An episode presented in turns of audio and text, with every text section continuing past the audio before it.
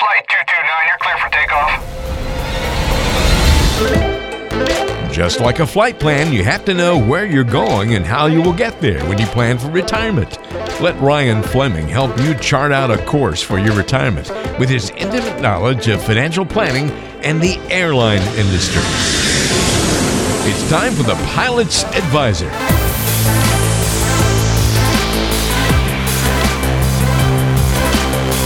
We've got a great podcast on the way today as we talk with Ryan Fleming, financial advisor at Fleming Financial Group, serving you worldwide with an office in Charleston, South Carolina, here on the Pilot's Advisor. Coming up a little bit later, we're going to see what some great proverbs, some sayings about life can teach us about our finances. This will be pretty fun. Uh, all our eggs in one basket. A bird in the hand is worth two in the bush. Those kinds of sayings. What do they teach us about financial life? We've also got a great question from Roberta about owning a lot of companies' stock at the same company that you work for. Is that a good or a bad idea? We'll cover that, plus the quote of the week to get things started coming up right now here on the Pilot's Advisor.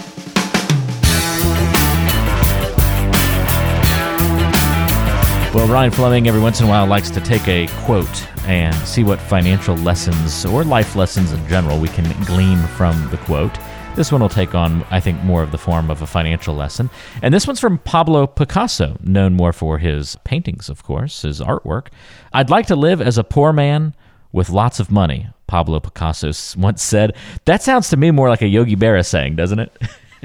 Well, you know, Walter, you're always putting me on the spot, and I like this quote. I think it's great, but you know, what does that mean to you? Because I look at it and I, it makes me wonder what you think of that quote. Oh no, you're going to throw it back at me. I think he means like, like a, a, poor man, maybe in the terms of carefree, right, with little to worry about. You know, not the stress of a of a job and having to maybe. I, I don't know. Maybe that I, that's my initial reaction. I don't know if that's very eloquent, but then, hey, I have lots of money to still go do fun stuff with that freedom. That's sort of what I'm imagining. Well, it makes me think about two different things. Number one, the older I get, the more I want to simplify my life. Mm-hmm. I don't want more businesses or more cars or more investment properties. I want to actually simplify things so I have less things to stress out about. So when I see the poor man, I think the same thing as you. I think about the simple life, not complicated. But I also think that you want things in life to be that way when you know you have enough money and it's not an issue. So if you had all the money in the world, you probably wouldn't need all those other things, right? Oh yeah, absolutely. And I also had another individual, you know, money's not everything and I 100% believe that, but I had an individual tell me that that's great, but 90% of the things out there can be easily solved with money. So if you could take 90% of all the things in the world out there that might stress you out and just make them go away, I think that's pretty valuable as well. Yeah, I like your uh, your takeaways from that for sure. I think that makes a lot of sense. So, again, the quote I'd like to live as a poor man with lots of money. What does that quote maybe mean? This also seems to kind of highlight the uh, grass is always greener mentality. I was just talking to somebody the other day and they're asking how I was doing. I was like, I am so I'm so busy. I just can't keep up with it all. It just this last week was just insane. It was crazy. And I was like, I'm yearning for the days of the previous summer where I was kind of twiddling my thumbs going i wish i was busier. So the grass is always greener right? When you're when you're not busy you want to be busy. When you're when you're as busy as all can be then you just you know would love to press the brakes a little bit. And it's the same thing from a financial standpoint. You know you can have lots of money but you can still be en- envious of you know people who don't because of certain situations. So it's just kind of interesting well, to see that well, it, makes me think even more about the 10% that you can't fix with money. I mean, that's the stuff that really matters. You know, having a good relationship with your son or daughter or your spouse or other members of your family. You could have a 150 foot yacht, but if you don't have anybody to spend it with, who cares? I'd rather have a dinghy or, you know, a blow up raft and have my family with me or have other individuals in my life who I can truly connect with and share things with. That's a great point. All right. Thanks, Pablo Picasso, for the, uh, the great quote to ponder today with Ryan Fleming. Thanks, Pablo. It's time for the mailbag. We want to hear from you.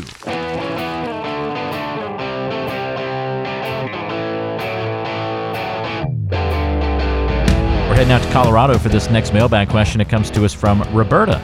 By the way, submit your questions, uh, Ryan at FlemingFG.com or just straight through the website, FlemingFG.com.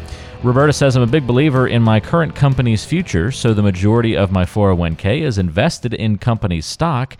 I understand that I'm not diversified, but isn't that okay since I know the company so well? The answer to this question is no, that is not okay. All right, there we go. Thanks for the question, Roberta. Moving on.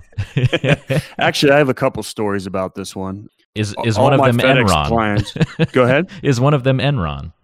Well, I don't have a personal Enron story, but uh, I would say GE. I have a couple of those. Okay. Okay.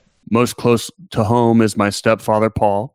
For years and years and years, I kept telling him, buddy, I know you worked at GE for 30 years. I know you love the company. I know it's done great things, but you need to diversify because he had nothing but GE stock. And if anybody is not familiar with what happened to GE stock, it has basically, you know, gone all the way down. And I think after he lost 50% in his portfolio, he finally reached out to me and said, Can you please help me? Mm. And I did. But, you know, in my opinion, that was way too late. But we did get him, you know, properly globally diversified and it probably saved his retirement. Because if he would have kept all his GE stock, he'd have almost nothing now. Wow. But maybe sacrificed uh, a bit too much along the way. It could, isn't having the retirement he could have maybe had, right? Exactly. And one of the big problems I see, especially pilots, you know, whatever airline they fly for is the best, obviously, and they know the company very, very well. So I see them constantly speculating, gambling, or talking about where the stock is. And not only are they exposed to that company because they fly for them, but then they're buying all that company's stock. You know, it'd be a little bit different if we got like a 10% discount to buy the stock and then you could diversify it later because that would be an intelligent prudent thing to do. But I tell them, I mean, if you have a diversified portfolio, you already own FedEx, you already own Delta, and you already have a ton of exposure to that company. So you buying more stock on the outside is just exposing yourself to them more. And I highly don't recommend it. It's a really good point. And no company, I mean, if the GEs of the world can experience the plummet, then certainly airlines can experience those plummets as well. They're not immune to you know any f- major future issue. Every publicly traded company is going to have some risk built into it that you know things could go wrong, and we, we see it all the time. Especially airlines, they're so volatile.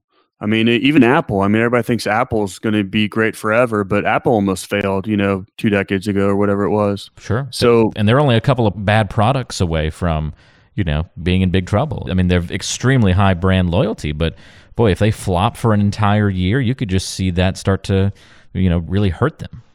Well, absolutely. And, you know, I even look at Boeing. I mean, Boeing's going to be fine simply because there's just not that many competitors out there. I mean, you look at airplane manufacturers, there's only a couple. And they're you know, government, you know, supported by the government and everything else. But but it just goes to show you one thing could really tumble and create a big, big disaster for any company. Yep, exactly. And not every company is going to be well positioned to weather those storms like maybe, you know, Boeing has over some of the recent controversies surrounding the different crashes and whatnot. So it's just really interesting to look at. So Roberta, great question. But yeah, simple answer to that one as Ryan recapped for you is no, it's not okay.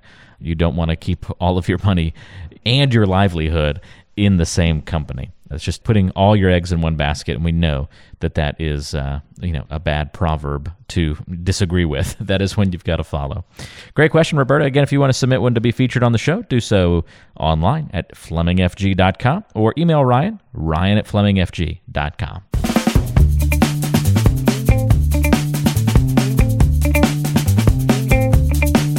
All right, Ryan, I got kind of a uh, fun segment for you here. You know, we just answered that question from Roberta, and I mentioned the uh, don't put all your eggs in one basket. And so we thought we'd have some fun on today's show by seeing what popular proverbs can teach us about money. So there, you know, there's plenty of proverbs and axioms that aren't necessarily meant to be about money, but we can kind of easily learn a financial lesson from them anyway. So I'll hey, throw, Walter. Yeah, go ahead. We're talking to pilots here. You said proverbs, axioms. Can you slow down a little bit? We got some Marines out there.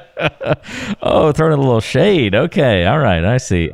Some popular sayings. How about that? Is that just a little okay, bit? Yeah, uh, we we weren't easier? all Air Force officers. You know, there's some Marines and Navy guys out there, and you got to slow down a little bit. Oh man, see, I, I don't have the military background, so I've got to keep my mouth shut as you guys, you know, war back and forth over this stuff. So um, that is fantastic. So yes, popular sayings for those of you who Ryan is totally throwing under the bus here that teach us things about money. So let me quickly exit this conversation so Ryan's the one that you know eats any backlash here from you Marines out there. Let's start with that one that we talked about with Roberta. Obviously, the takeaway I think is pretty easy for that one, right? Don't put all your eggs in one basket. We applied it specifically to kind of the stock mentality on that one there, but you see this in other ways in the financial world too, right? Yeah, I, I agree. It's a, definitely a, a valuable tip on how to live life. And from a stock perspective, like we just talked about, I sleep well at night knowing that I have a portfolio that has over 17,000 different companies all around the world because they're not all going to fail at the same time. And I think it's all about having financial peace of mind. And I think about it with life about how, you know, everything's okay in moderation. Too much of anything good actually turns bad. Yes, the balanced life we know is so important to lead, and that is a very true saying, axiom, proverb. Don't put all your eggs in one basket. Here's another fun one A bird in the hand is worth two in the bush. I remember when I was younger and I heard that one, I just remember going, that's a really weird saying. I don't, it didn't really ring true about anything when I was, you know, a little bit younger. But now I'm starting to kind of grasp that one a little bit more. Well, I think about it in a couple different ways, and I think it'll be interesting to hear what you have to say. But if you're investing for retirement properly, it's actually not that complicated. It is really not that complicated. And I think that, you know, I, what I tell guys sometimes it's not as sexy as owning, you know, 14 houses or, you know, this new business that you started on the side, but it's actually the proper way to invest for retirement. And also, you know, be happy with what you have. I mean, most of us have some retirement savings, which is more than most of our population. So we always are trying to keep up with the Joneses, but let's uh, be appreciative of what we do have. Yeah, I think it all seems to be just, you know, the mentality and, and what is it that you're putting at risk? You know, that if you're, uh, you know, you might lose the one bird if you go after the two. Well, is it, if it's a financial example, is it money that you're willing to lose? Well, then maybe that's okay to go after the two that's in the bush. But if it's your retirement account, if it's money that you need to survive through your you know financial life into the future, well, then that's probably better to just hang on and not worry about trying to you know double that money. And at least in this case, in this saying, you know, is your life going to really be that much affected by doubling what you have now, or would you be really affected if you lost it all, or even if you lost half of it? What would be a more dramatic change to your lifestyle? Which is a great lead into risk tolerance because I don't think a lot of clients understand exactly what their risk tolerance is because they want their cake and they want to eat it too. And what I mean by that is nobody complains when they're getting that 33% return. But for you to get that 33% return, you've invested in a portfolio that's very volatile, that has a high percentage of stocks. And that means that when the market's down, you might lose 20% and you know you got to be able to hang with those ups and downs i think about that as kind of a risk tolerance thing as well also for as we're talking about markets i bet there's a parallel here to this next saying a rising tide lifts all boats what do you think about that one walter I mean, it makes sense. No matter how big your boat is, big or small, that rising tide's gonna, you know, unless you got a hole in the bottom of your boat, I guess it's gonna lift you up, right?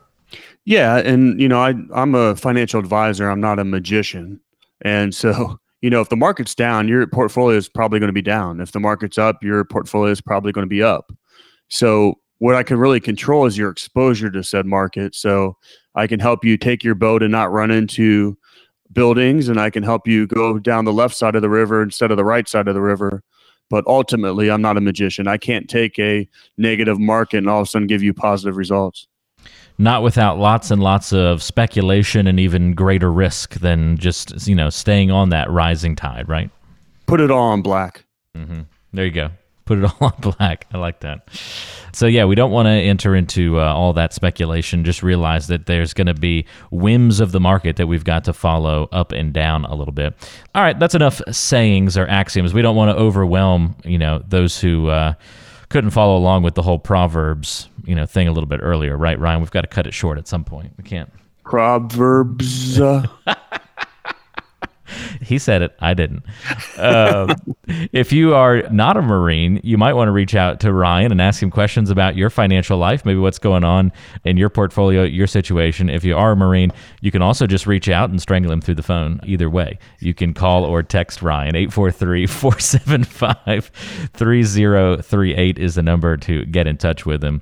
All kidding aside, if you need any help with your financial situation, Ryan's a fun guy to talk to, and he's going to make sure you get well taken care of on the financial side of things so that you can, you know, eliminate some of this worry, some of this concern that we often talk about here on the podcast and live with a little bit more of that balance, a little bit more of that freedom in your mindset to make sure that you know you've got a good retirement plan in place. 843 475 3038. Yeah, go ahead, Ryan. Well, yeah, I was just going to say, Walter, you said the word freedom, and I wanted to, you know, all kidding aside, make a statement here really quickly. Marines are a lot of fun, and, you know, all of our service members, all those people that have served our country and sacrificed so we can have the freedoms that we want to have. So you and I can actually have a be on a podcast like this and, and say whatever we want to say.